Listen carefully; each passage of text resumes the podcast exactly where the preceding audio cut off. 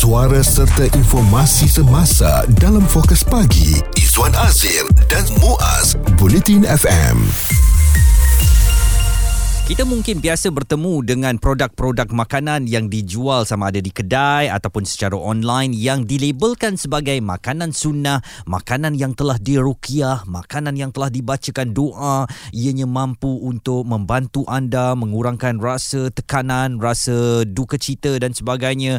Dan produk-produk ini memang ada pengikutnya yang tersendiri Muaz. Mereka akan dapatkannya dengan tujuan dengan maksud untuk menyihatkan atau memperbaiki keadaan kesihatan kesihatan tubuh badan mereka. Walaupun sudah ada fatwa melarang pelabelan dan penjualan sebarang jenis produk sedemikian di negara ini sejak 2015, masih banyak lagi produk uh, masih aktif dijual melalui pelbagai platform jualan tak kira secara fizikal ataupun dalam talian. Jadi ini mengelirukan pengguna Mm-mm. sebab uh, kita semua sedia maklum bahawa um, ada banyak sebenarnya produk yang katanya hari ini telah dibacakan doa, hmm. hari ini telah pun dibacakan ruqyah ya uh, dan uh, apa minum air ini uh, mengikut sunnah Nabi dan sebagainya. Betul. Jadi kepercayaan kita Izzuan adakah sebenarnya boleh kita beli uh, apa produk-produk tersebut dan apabila kita makan tu sebenarnya dapat ke pahala seperti yang diberitahu dalam produk tersebut? Itulah dan ini sebenarnya suatu strategi pemasaran yang mudah hmm. untuk pengusaha-pengusaha mendapatkan perhatian pengguna Islam terutamanya dan uh, saya sebenarnya muas kalau awak jual saya air zam-zam eh ni air zam-zam ni kan label uh-huh. semua air zam-zam belum tentu saya beli ya yeah. kerana orang boleh boleh melakukan apa juga bentuk eksploitasi sekarang untuk mendapatkan uh, duit dengan mudah. Dia boleh kata itu air zam-zam, dia boleh kata ini buah tin yang terbaik daripada Jordan dan sebagainya. Dan sebenarnya makanan sunnah ni adalah makanan-makanan yang disebut di dalam Al-Quran sebagai mm-hmm. contoh buah tin, uh, kemudian apa lagi? Madu. Madu ini antara um, makanan-makanan yang di dalam Al-Quran kebetulan memang Allah sebut uh, dan juga di dalam hadis. Tetapi untuk mengatakan dengan mem makan makanan-makanan sunnah ini segala penyakit kita akan terhapus akan dapat diubati. Sepenuhnya saya fikir ini bersifat subjektif ya. Mm-mm. dan ia tidak boleh dijadikan satu bentuk pemasaran. Kita mungkin boleh mengamalkannya secara tersendiri. Kalau ada jual buah tin dan madu mungkin saya akan beli untuk saya amalkan secara harian. Tetapi kalau buah tin dan madu itu dikatakan telah diruqyah telah dibacakan doa sebenarnya saya secara peribadi saya akan menarik diri daripada mendapatkan produk-produk itu. Okey dan dari segi penguasaan kalau dah dari 2015 uh, ah, telah pun uh, diharamkan ya mm-hmm. uh, penjualannya tapi masih lagi kita dapat lihat uh, produk-produk tersebut ada sama ada produk yang terkenal ataupun uh, tidak dan pernah juga tengok air 30 juzuk mm. ya uh, jadi ini membuatkan kita oh air 30 juzuk ni mungkin boleh uh, membantu contohnya keluarga kita yang sedang uh, sakit ya mm-hmm. uh, dan itu merupakan salah satu inisiatif kita usaha kita untuk membantu um, orang yang ada masalah ni tapi secara tak langsung kita membantu orang yang buat salah ni juga ya Betul. melakukan produk apa yang dijual tu. Dan ini ada nasihat ya daripada Profesor Dr. Engku Ahmad Zaki Engku Alwi, um, seorang dekan di Fakulti Pengajian Contemporary Islam Universiti Sultan Zainal Abidin Uniza Terengganu. Katanya kalau dekat label itu ada tulis sebagai contoh dekat madu, dia tulis sesiapa yang menjilat atau meminum madu sebanyak tiga kali setiap bulan tidak akan ditimpa bala yang berat. Itu katanya hadis Nabi. Tetapi mm-hmm. Profesor ini menyatakan hadis itu adalah daif dan ada satu lagi kalau dia letakkan makanlah buah zaitun dan gunakanlah minyak. Sesungguhnya ia telah diberkati. Hadis da, uh, hadis berkenaan juga statusnya daif jiddan iaitu sangat-sangat lemah. Isu terkini dan berita semasa hanya bersama Izwan Azir dan Muaz Bulletin FM label produk sunnah kelirukan pengguna. Mudah saja saya cari di uh, Google. Saya dah jumpa dah. Air syifa 30 juzu air mineral terapi Al-Quran 30 juzu juzu dan ianya boleh terus dibeli secara online Izwan tapi persoalannya adakah air ini betul-betul memberikan impak dan juga berguna kepada kita? Dan kita takut juga salah beli nanti kan ah, kelak mendatangkan kemudaratan pada kita. Kita nak bersama dengan Ketua Pegawai Eksekutif Arba Foundation Ustaz Azlan Shah Nabis Khan uh, Ustaz uh, kalau kita melihat kepada produk-produk yang uh, dijual menggunakan nama produk sunnah ini sememangnya madu lebah kismis kurma minyak zaitun buah tin delima sebagainya antara uh, jenis makanan yang disebut di dalam al-Quran. Tetapi apabila ada pengusaha yang melabelkan sebagai apabila kita amalkan ini pasti kita akan hidup sihat penyakit akan de- dapat diubati. Bagaimana pandangan ustaz tentang um, strategi pemasaran begitu? Kalau kita lihat sunnah Nabi SAW ni ada dua bahagian besar. Satu yang dipanggil sebagai sunnah melibatkan syariat dalam bentuk gaya hidup, solat, uh, kehidupan seharian dan sebagainya uh-huh. yang disunahkan, disyariatkan untuk dilakukan perkara tersebut. Ada satu lagi nama dia sunnah jibiliyah iaitu perkara-perkara yang Nabi buat sebagai seorang manusia contohnya permakanan Nabi pakaian Nabi yang ada kaitan dengan tempat dan masa dan tidak disyariatkan untuk diikuti sepenuhnya.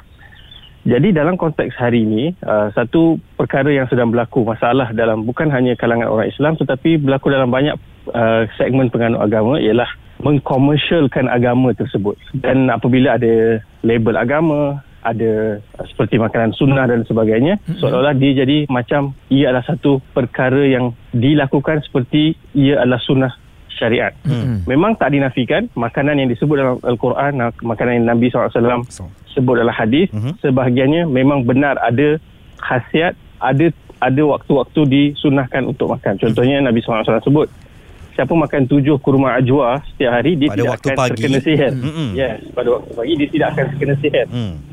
Tetapi mengkomersialkan semua uh, perkara-perkara ini dalam bentuk ini makanan sunnah, ini makanan sunnah seolah-olah selain daripada makanan ini bukan makanan sunnah itu tidak tepat. Oh. Kerana apa saja makanan yang kita makan mengikut cara yang Nabi SAW ajar. Maksudnya Nabi kata apa? Makan jangan sampai penuh perut. Nabi kata SAW uh-huh. bekas yang paling buruk diisi ialah perut. Jadi Nabi kata tinggalkan satu, masukkan satu per tiga untuk makanan, satu per tiga air dan tinggalkan satu per tiga untuk angin. Hmm. So kalau kita makan pemakanan ni, kita panggil makanan sunnah tapi tak makan macam mana Nabi SAW ajar dengan caranya, itu tidak menepati sunnah juga. Hmm. Sebab tu memang ada pun uh, uh, fatwa oleh ahli uh, daripada AJK Muzakarah Fatwa yang menyatakan bahawa air ruqyah makanan-makanan yang dilabel sunnah ini mengelirukan dan mesti dihentikan. Mm-hmm. Kerana dia dia bagi satu feeling macam oh bila aku beli produk ni, aku makan benda ni, aku akan dia sembuh. lebih Islamik. Ya dan uh, dapat pahala juga ustaz. Tapi kalau saya tengok ni ustaz, ada juga yang mengeluarkan air uh, semula jadi, air produk muslim, produk tafiz lagi ustaz. Uh, dengan air 30 juzuk ni. Jadi uh, kalau kita contohnya ialah nak beli, nak mengurangkan kesakitan dan sebagainya, bagaimana ustaz? Adakah kita kepercayaan uh, itu terjejal Ustaz? Dalam konteks berubat dia ada konteks yang berbeza. Ada orang yang sakit dia pergi jumpa dengan satu orang dan ustaz tu dibacakan air pada al-Quran air uh, bacakan al-Quran pada air uh-huh. dan dijadikan spesifik sebagai ubat. Tapi ada pun yang dijual secara pukal ni. Oh hmm. yang dibacakan 30 juzuk. Kadang-kadang kalau kita selidik lebih detail hmm. kita akan jumpa sebenarnya uh, apa yang dilakukan tu sangatlah minima dan dia komersial. Duduk ramai-ramai budak tafiz ataupun mana-mana syarikat buat bacakan. Tapi sebenarnya tak ada niat tak ada tujuan. Dia hmm. hanyalah untuk dijual. Hmm. sebab tu kalau kita tengok misalnya orang jual kismis yang dibacakan Al-Quran. Hmm. kalau satu lori kismis dihantar stoknya macam mana dibacakan Quran kat semua kismis tu? Oh dia pasang ya. kaset Ustaz. Dan satu juga. lagi perkara itu satu lagi perkara. Kenapa dia tak jual je ia sebagai kismis yang berkualiti tinggi? Kenapa kena sebut dibacakan Quran itulah kan? Ha, kat situ dan sampai hari ini ada yang ayam pun didengarkan bacaan Quran. Oh, dia kena baca Quran dan dengar kita. Ayam tak perlu. Betul. ayam buat apa nak dengar Quran kan? ya. Yeah. Quran diturunkan untuk manusia bukan untuk ayam. Dan untuk kita melayan ayam dengan penuh kasih sayang. Bukan Betul. macam kita buat hari ini. ha, itu point dia. Dan Ustaz, saya nak tanya dengan ringkas saja Ustaz. Um, kalau ada produk air zam-zam yang dijual di pasaran sekarang, bolehkah kita percaya kepada um, produk itu? Setakat yang saya cuba pastikan dengan kawan-kawan uh, kalau daripada Arab Saudi mm-hmm. seorang jemaah haji dengan visa yang sah dan sebagainya mm-hmm. dia hanya boleh bawa balik satu botol, botol. air zam-zam sahaja mm-hmm. jadi default setting dia default bila jumpa air zam-zam di pasaran, kita kena ragu-ragu dulu sebelum yeah. yakin. Ustaz Azlan Shah Nabis Khan, beliau adalah Ketua Pegawai Eksekutif Arba Foundation, memberikan nasihat kepada kita untuk berhati-hati dengan semua produk uh, yang dijual di pasaran menggunakan label sunnah. Fokus Pagi, Izwan Azir dan Muaz, komited memberikan anda berita dan info terkini, Bulletin FM kita sedang memperkatakan tentang um, label produk sunnah yang boleh mengelirukan pengguna. Secara jujurnya, saya memang suka makan kurma. Saya gunakan minyak zaitun. Kadang-kadang saya akan ambil kismis untuk kuatkan ingatan dan sebagainya. Mm-hmm. Tetapi saya tidak bergantung kepada ianya telah dirukiah, ianya telah didoakan, ianya telah dibacakan Al-Quran dan sebagainya. Macam Ustaz kata tadi, ayam pun orang bacakan Quran ya. Ya, ya benda yang sukar untuk kita percayai dan uh, selalunya ialah kalau kita nak minum air yasin contohnya hmm. uh, lebih baik kita pergi uh, ke surau Betul. kita baca yasin sama-sama hmm. dan air tu kita minum eh itu memang yang kita buat secara manual lah tapi kalau sekarang ni secara online pun saya tengok uh, air juzuk ni air syifa 30 juzuk boleh didapati dengan RM10 saja satu botol hmm. fast delivery uh, ready stock Wow. jadi benda-benda macam tu macam saya eh boleh percaya ke benda ni Sebab kadang-kadang umat kita ni, umat Islam di negara kita kalau dalam keadaan yang terdesak eh, hmm. mereka akan cuba dapatkan di mana juga. Jadi tinggal Google aja uh, benda-benda iklan macam ni akan terus menarik minat mereka. Oh ini kena buatan orang ni. Kita perlu minumkan dia dengan air yang telah pun dibacakan 30 juzuk Al-Quran. Mm-mm. Betul ke orang tu baca 30 juzuk Al-Quran depan air tu Ya. ataupun dia pasang CD MP3 sahaja Mm-mm. dimainkan sepanjang malam kan. Jadi ini antara um, perkara yang perlu kita berhati-hati dan sebenarnya kalau meninjau ke laman media sosial ramai daripada umat Islam yang memang tidak bersetuju dengan istilah penggunaan produk sunnah ini bagi tujuan uh, kesihatan yang telah dirukiah yang telah dibacakan Quran dan sebagainya.